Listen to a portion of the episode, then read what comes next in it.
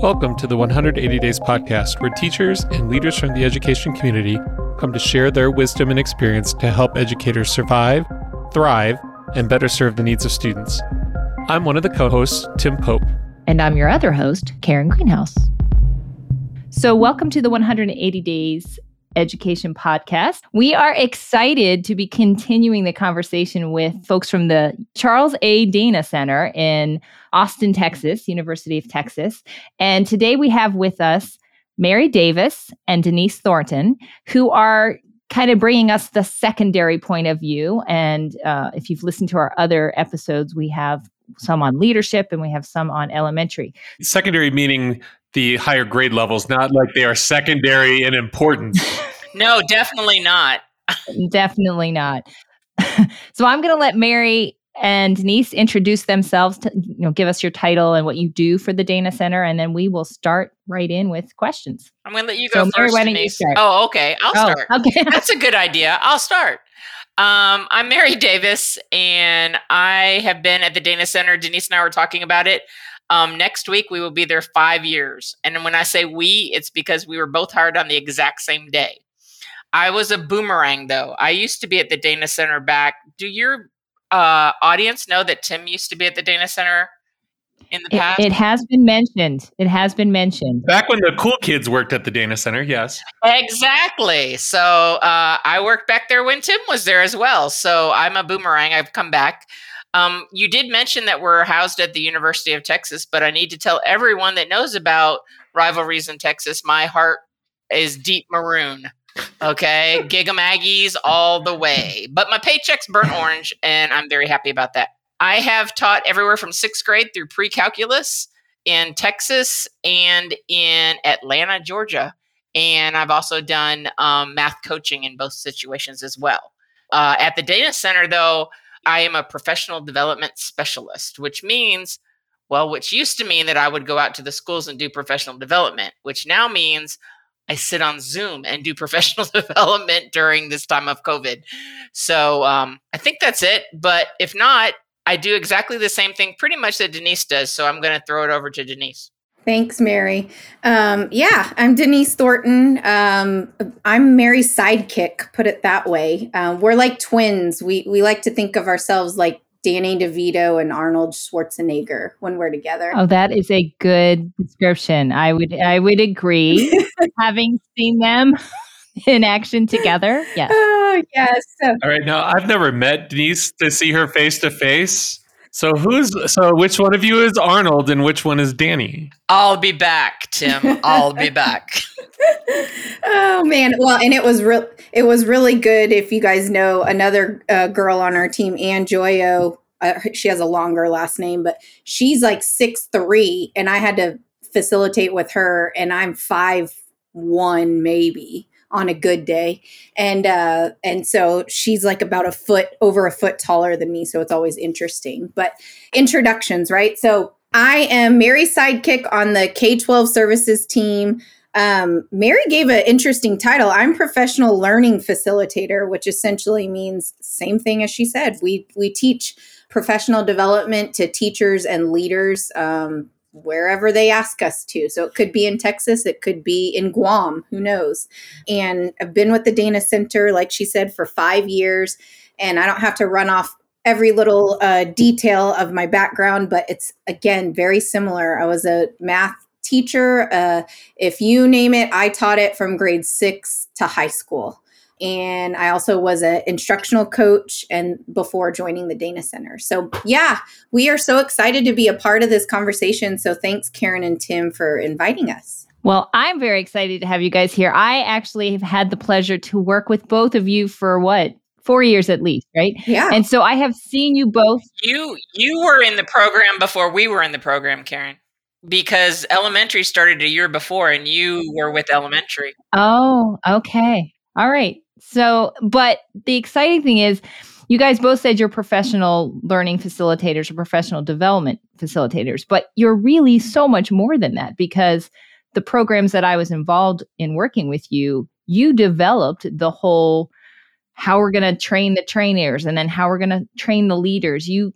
worked that whole thing. So you're not just doing the facilitation, you are creating it. And that's part of what I really want to um, kind of dive into today. How do you do a systemic change? And maybe we talk about the two big projects that I know that I was involved in. I know you guys have a lot more, but the Department of Defense education activities was the first one, which I was so impressed with the scope of that and how you all over the world were training teachers to go out there and change how the Department of Defense schools taught mathematics.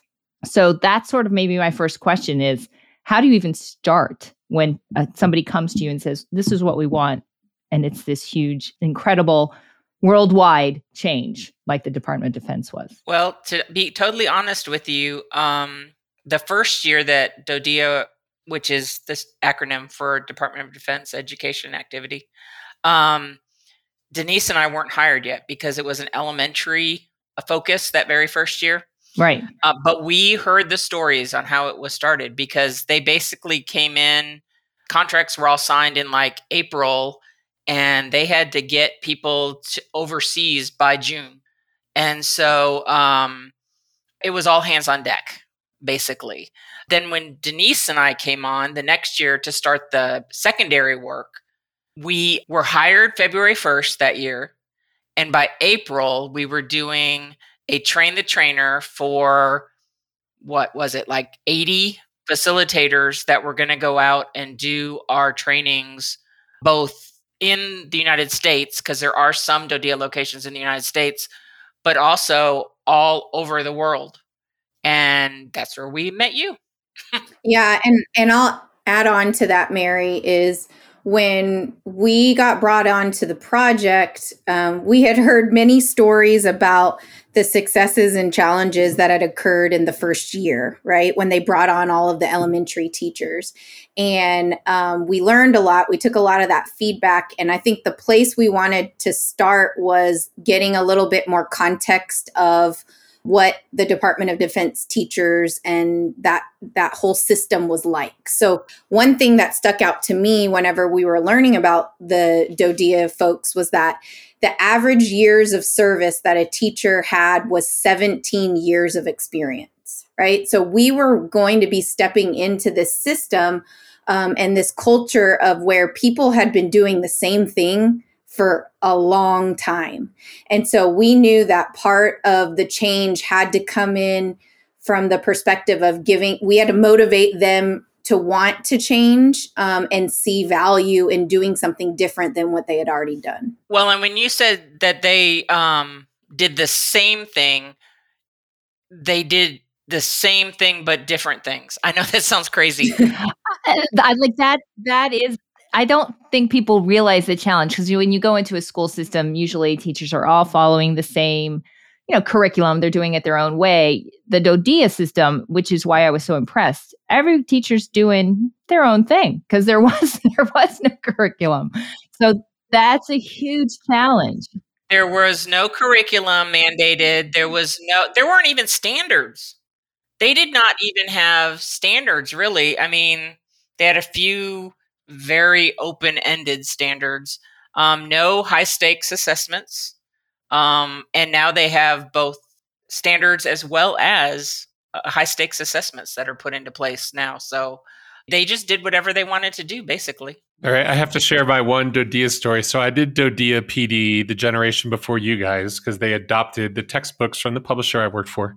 And so I did the world tour and I had a teacher, the one line that I'll never forget. He came up to me before a workshop. It was in Seoul, South Korea. And before the workshop started, he said, So I hear you're going to teach us how to make lemons today. And I looked at him strangely. I said, Really? And he's like, Well, my mom told me that if life hands you lemons, you should make lemonade. And your book's a lemon. So I assume you're going to teach me how to make lemonade. Oh that is a, that is a lot of the walls that that were there. That we heard, and in some situations, like Denise said, on average, it was 17 years. It was 17 years on average because we had some places that those teachers have been teaching 20, 30 years, and some, like in um, Japan area, usually they were brand new teachers that had just decided, hey, I'm a brand new teacher, and let me go ahead and teach in Japan. so the level was was crazy as well. So, just thinking back to some of the conversations we had with uh, Tracy and Michael, who were, you know, giving us an elementary perspective, I, I feel like with elementary, it might be easier to get them to change because, you know, the change you were trying to make was much more let's do math like in a visual and problem solving, those types of things. Do you find DoDEA being a prime example, but also you work with states like Louisiana, where you're going in to ask the teachers to teach a certain way that obviously many don't want to but is secondary more difficult to to get the change to happen? Like I, I, is there more resistance? And how do you deal with that? You know secondary goes in our definition from sixth grade through calculus sometimes. But the middle school is teaching still teaching a lot of models. They're teaching strip diagrams. They're doing a lot of of these um, visuals. So I would say that the middle school was much more open to change. And not only that, they saw the difference of the kids coming in from fifth grade to sixth grade, even in that first year with all the pushback from the teachers in DoDEA. They saw that difference already and were were saying it. So middle school, I think we we had a pretty good buy-in. Um, high school yeah high school which is what i taught most of my years I, I was a high school teacher i still consider myself a high school teacher and you know they're so focused on the content that they're teaching. I mean, if you've taught 17 years and taught algebra every day for 17 years out of the same textbook doing the same thing, the last thing you want is someone to come in and tell you that you need to do it differently. And so the challenge was to make sure that they understand that we weren't asking them because they were doing anything wrong. The math that they taught was not wrong. It's just the kids weren't getting it. You know, there were some kids that get it, there's always some kids that get it, but they had to figure out a way to reach more students. And that was the statement from DoDEA. Uh, the goal, the main goal was that we want all students to meet or exceed the expectations. So they had to realize that. And when they meant all, we had special ed teachers in there, and the special ed teachers would challenge those other teachers. It's like, yeah, you say that you teach this, but what about my kids? You know, you send them off to me, and, you know, and I mean, there were some really interesting conversations that we had. So that little tiny word all changed the meaning and and really got the high school teachers to to start thinking about it. And I think that the first year we had some buy-in, but by the second year, even the high school teachers started to see some of the the positives of it. And that just brings me to another kind of question. It it's really about the systemic change. And so that's one of the things that I think the Dana Center does so well is they don't go in and do a one-off PD, you know, one day of training or a week of training even. You guys were there with the DoDEA for what? 4 years total, but 3 years for each you know elementary in three years. And it was so it was a rollout type type of thing. And i and that's sort of the same as with louisiana if i'm not mistaken. Correct denise? Yes that's correct. We did that over four years also. So is that like is that something if because a lot of schools are like we want our teachers to teach different and use research strategies and those types of things but we can't get them to change even after we've done professional development is it the systemic the the constant long-term support that you think is really making a difference well i think there's i, I was still chewing on that question that you asked mary um, a second ago about is it harder to teach high school teachers or secondary teachers over elementary? And I guess if I'm answering honestly, it'd be yes and no. Maybe it, it, depends, maybe is the answer I would give. And I think because in all of those instances, when we start to actually make systemic change, it's when we have the opportunity to have teachers examine their own mindsets and beliefs about the way that students learn. So in DoDEA and both Louisiana, there was an element that I know I never received when I was having my teacher training program. I, nobody ever talked to me about how do you really believe that kids learn? Do you really believe that all students are able to do it? I, I never even thought about it until we started embarking on this work with large school systems. And when teacher, when you ask a teacher to truly think about what their beliefs are about um, kids, and you don't force them to share with anybody, but you help them internalize it, I feel like that's the place where you start to see differences in the way that they think or teach or um, interact with one another. And so, yes, I think it's important to have continued support, but I think you have to be willing to ask some hard questions of teachers and leaders and see what their attitudes are about change. And I think that idea of coming back again and again, we were able to see that change. If the mindset at the beginning was we can't do this. Our kids can't do this. We're not going to do this. By the end, we were seeing that their mindset had changed. And in doing so, their teaching had changed as well. So I might be asking you to speculate here, but uh, that resistance, like, where do you believe that stems out of? Like, uh, intellectual concern that no, this research based stuff really doesn't work, um, uh, some sort of personal fear? Like, I mean, where do you see the and like I said, that might be speculation because it's not like teachers are going to be that straightforward necessarily with you. Um, but I'm just curious as to your thoughts. I think it comes from comfort. yeah, I was going to say that too. Exactly. That would have been weird if we'd said it right at the same time. Yeah. I told you twins were Arnold and Danny. Um, but I think it comes from a place of comfort, right? Um, and I have to even ask myself this whenever I'm I have resistance about something is what is it why am I not willing to change? Is it because it's requiring me to learn something new and admit that I don't know how to do something or I don't know um, something well enough? Is it because I'm doing something wrong? I think a lot of it is just from from that stem. Mary, what were you thinking? Well, I was also thinking, and I mentioned it a little bit earlier about the fact that we had to convince them that they weren't doing something wrong that we weren't there to tell them that everything they've done for the last 17 years was wrong. Because it wasn't. It's just a different you know so i think some of the and again i was thinking comfort but some of the uncomfortableness was because they thought we were coming in as like the gurus and we were just telling them that it was wrong and once they realized that that really wasn't the case, that we were all teachers coming in to just talk math and to really think about how best children learn and and work together. Um, one of the the guys that we worked with over there always said it was he he hated us to call it professional development or professional learning. It always had to be shared learning.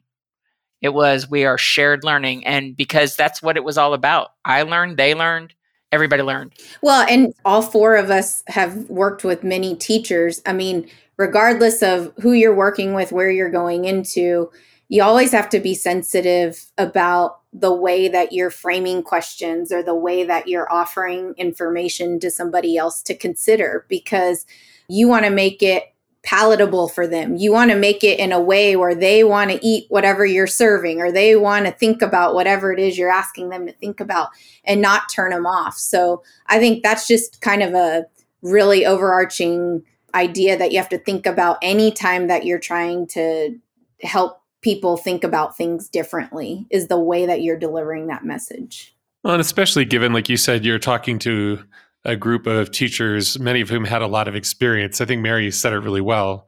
It's you have to validate the expertise that they're bringing into the room before you can encourage them to look and change.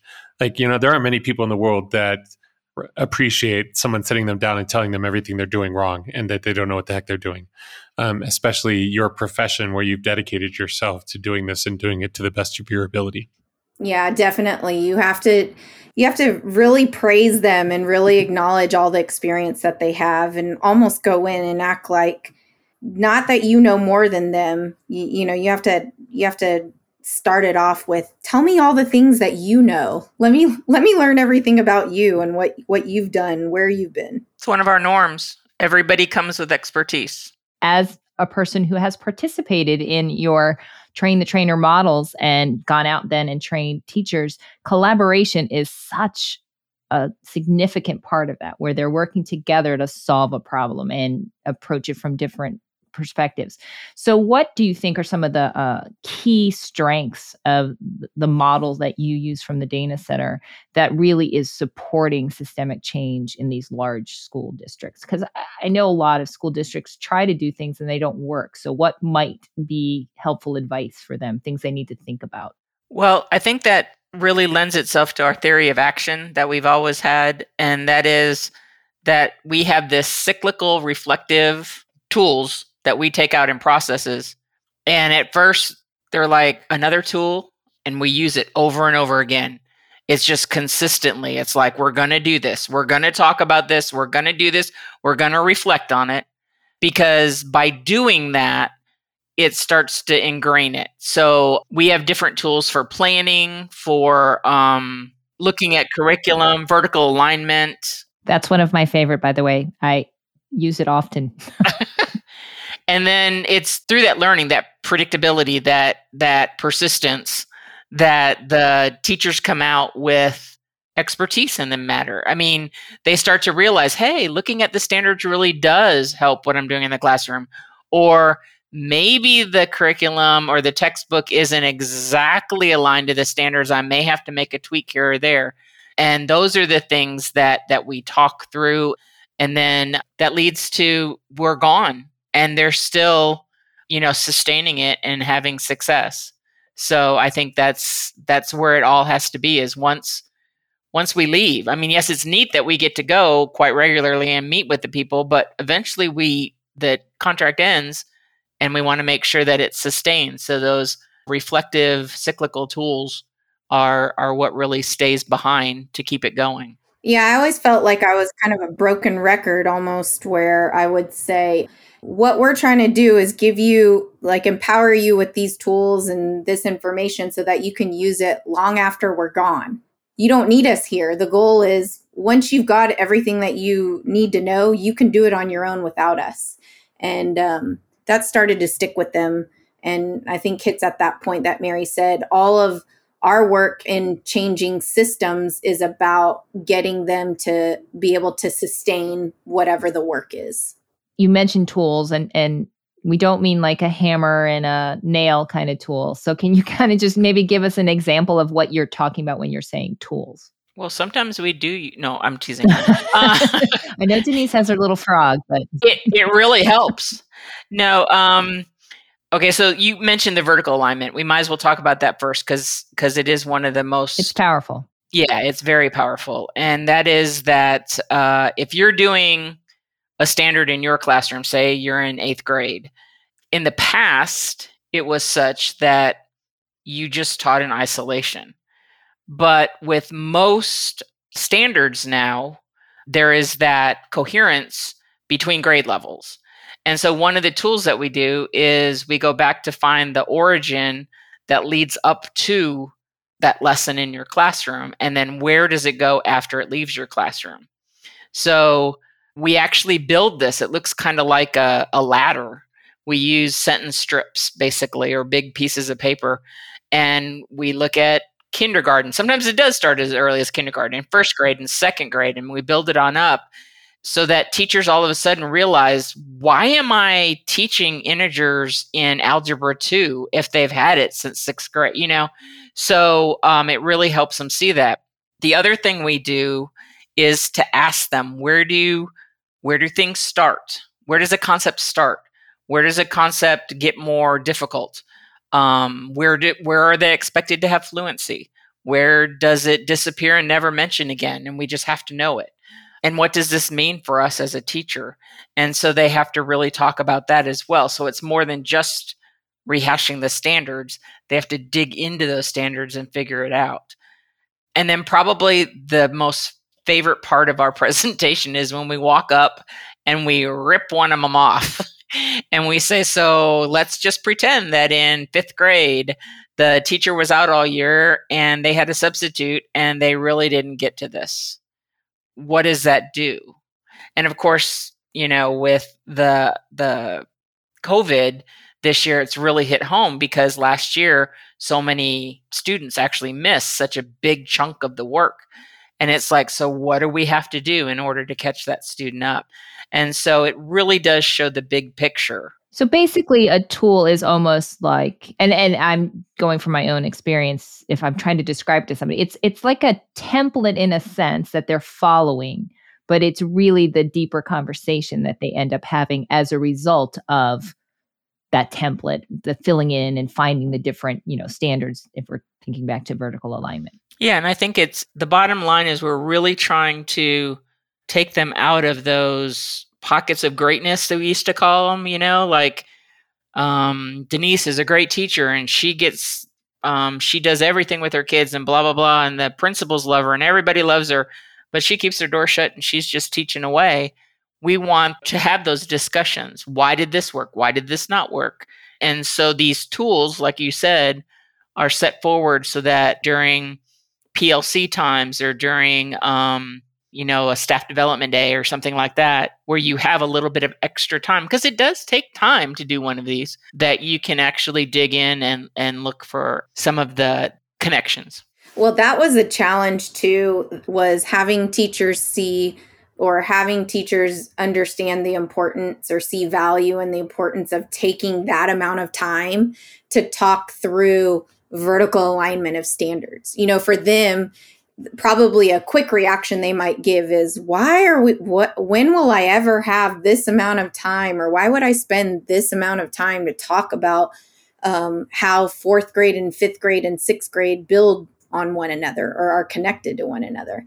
And so we had to take them through a couple iterations of it for them to be able to understand oh now i see the big picture of how this all fits in together and what my role is. And and also feel and and hear what it sounds like whenever um, they're really talking about standards and learning and teaching. Um, i think that's always the challenge when you're talking with teachers is like taking away from planning in the way that they're traditionally used to which is oftentimes what are we going to teach tomorrow? What less what worksheet do we need to run off? Who's going to make the copies? And when do we have an assembly you know?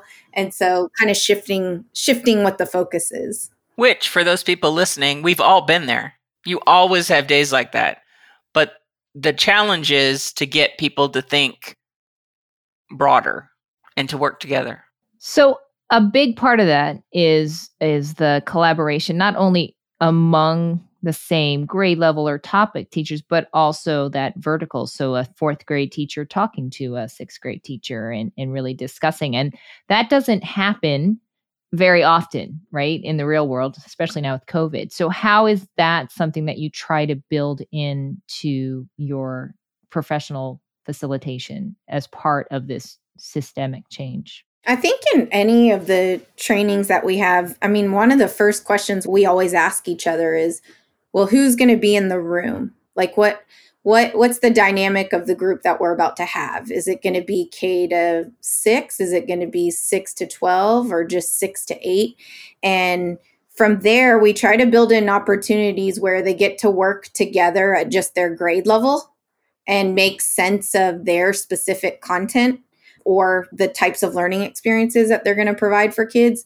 But then we try to build in opportunities also for them to meet in mixed groups so that they can say, okay, well, in sixth grade, here's what it looks like when we're teaching ratios and proportions. And seventh grade, what do you guys do? And so, you know, we try to give them opportunities to have that dialogue back and forth. I think it's also important to note that with anything nowadays, it's all done virtually now.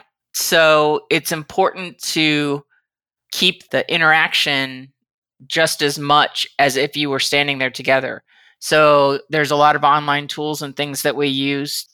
We don't like calling them webinars anymore. It's web events, you know, basically, so that teachers have to get on and they have to to get involved.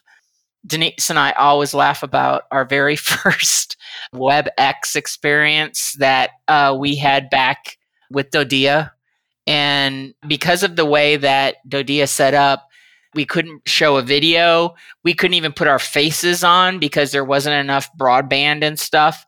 Um, it's amazing how far we've come in these five years. And so, literally, we would do things and then tell them to work on something, hit pause, and then look at each other for 15 minutes and then go back on.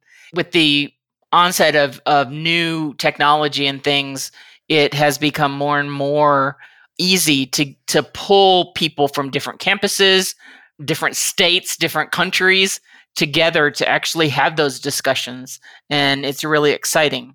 I am ready to see some people in person however again. But you do sort of lead into a question I wanted to ask you guys. I mean you've been talking about how your lives have changed in the world of COVID and now you're doing virtual PD. How much of that do you see becoming the new normal that even post COVID, that the, what things have you changed in your practice as um, professional learning providers that you see becoming part of your normal post COVID? I would say that at the beginning, we had to do a lot of like technology, just like norm setting of here's how you use this. Here everybody get on mute. Here's the features. Well we don't have to teach about how to use zoom or how to use teams. People know how to use that. So um, i think that's been a really easy norm because you can kind of get into a meeting and if you only have a set amount of time you can not have to worry about all of the technology details and pretty much know that everybody knows how to use it i think one of the things with that that we're going to um, hold on to probably is even when we can go back to in person, I think we'll probably have a mix. Like, for example, with the Eldo work, um, we had nine days that that we were in person in Louisiana, and so we would fly back and forth nine times, or some people would have to fly, drive all over Louisiana, and then fly back. But in any case, uh, I think the situation would be such that for very specific content that we wanted to be there in person and do an activity maybe with the the hands-on models and we want to talk about it and you know and get into some detailed stuff those will be in person still but when when it's something like uh, let's discuss you go back and you do it in your classroom and we want to have a touch base we don't have to go to louisiana to do it now people are used to coming online and having those discussions so personally, I see it as a more of a combined model, but who knows? So, can we post a link to your dissertation? Because my next question was seriously going to be: What is is there? Has anyone done the research yet behind the efficacy of uh, in person versus remote professional learning? We've always had the situation being in Texas, even just working in Texas when we used to just work in Texas, that we have very suburban areas, obviously, those people that know Texas know Dallas and Houston. Um, what they might not know are places like Dime Box and you know, you know things like that. And so, um, and that's in any state. So I think one of the things that that can really grow, and I have, don't know how it affects the Dana Center, but how it could really grow is, you know, you can link up some smaller districts to have those discussions. It's similar to DoDEA. In DoDEA, it, it's a big district, but when we're talking about the fact that they have, you know, 20 high schools or 15 high schools, we're talking about 15 high schools all across the world. We're not talking about 15 high schools that can meet in the cafeteria one day. So um, it became very important to have that. We called it a community of practice where they can come together and ask questions and share learnings, or even uh, it became that they shared actual curriculum and and changes that they'd made in their classrooms and how it worked and how it didn't work. And I think that is going to be a, a big component of anything that we do because no longer is it going to be bring 100 people to sit in a room together. I just don't think, at least for the foreseeable future, it's not going to be that way. And once it becomes more of a norm that it doesn't always have to be that way, I think we're going to, you know, see more of it and I think we're going to be able to reach more people that way. That's what my whole doctorate was about was hybrid PD. So it's now become a reality for a lot of people. It's kind of exciting to see. But how does that impact cuz I know your trainings in particular are very hands-on, very manipulative, very, you know, let's dive in, let's do math, let's move things around, especially in the elementary, but um, secondary as well. So how does that get impacted because you're using technology? Like have you guys uh, changed how you show the visualizations and the models if doing it digitally? Or are you doing a camera on your hands? We definitely have had to rethink if we were in person and we would have people write on chart paper and respond, you know, how can we still get everybody to share their responses? That's one example, right? So we've used different resources like Jamboard or Padlet or whatever it is. The thing that I've learned is if you want people to think about it and talk about it in the virtual setting, they need to be able to see it they need to be able to all look at the same image at the same time and have a couple minutes to process it and then give them an opportunity to respond. And it might be that we ask them just to respond in the chat box. They're not necessarily going to respond out loud because of the nature of muting and unmuting, but maybe it's just everybody type a response in the chat box or type a response to a partner in the chat box, something where um, we can still get some engagement um, in the virtual space, but get at the same goal that we were aiming for that we would have done face to face in person. I think another tool that we've used often now has been Desmos. And so when we use Desmos, we'll use that to select and sequence work. That's really the powerful part of that tool is people can give their responses and you can take a snapshot of it and then you can quickly just display it on screen whether it's a graph or a table or just a free response and then that gives people something to react to or respond to so those are just ways that we have to ask ourselves how can we still accomplish this same goal in a virtual space that the same thing that we would do in person? How can we do it virtually? And i think also that that along with that question that you just asked at the end, we also have to ask ourselves, are we making it just about the technology? Or, you know, is it just because it's really cool to do it on technology? Or, you know, is it something that they could actually do themselves and then just report out?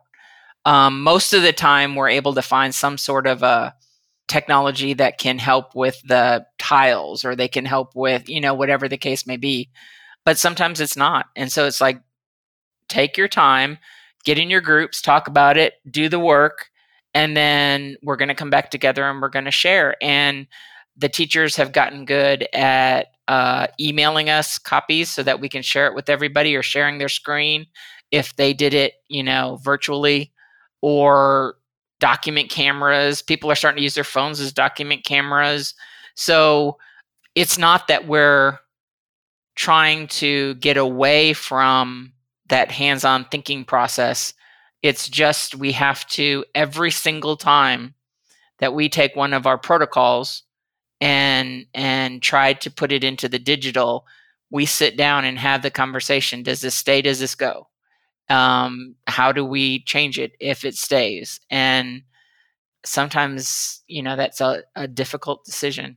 But I think what you're talking about, the ability to do that, I mean, we've talked about tools with several guests on the podcast, is that the evolution in the last couple years, and obviously I think COVID has helped, but tools like Desmos, and I'm going to say this for Greenhaus, like CasioClassPad.net, our tools are, I mean, but the distinction there is now we have legitimate technology tools that allow, that use the tool to allow us to create more efficient mathematical experiences and to allow that collaboration. It's not, look at this great tool now that I can do this mathematics really quickly to give me an answer, but actually using a tool to promote engagement and promote thinking, which I, I think is really new. Yeah. How long is it going to take for them to do this? Is it easier if we make it first and just let them look at it? Or is it better for them to create it themselves? Like, what?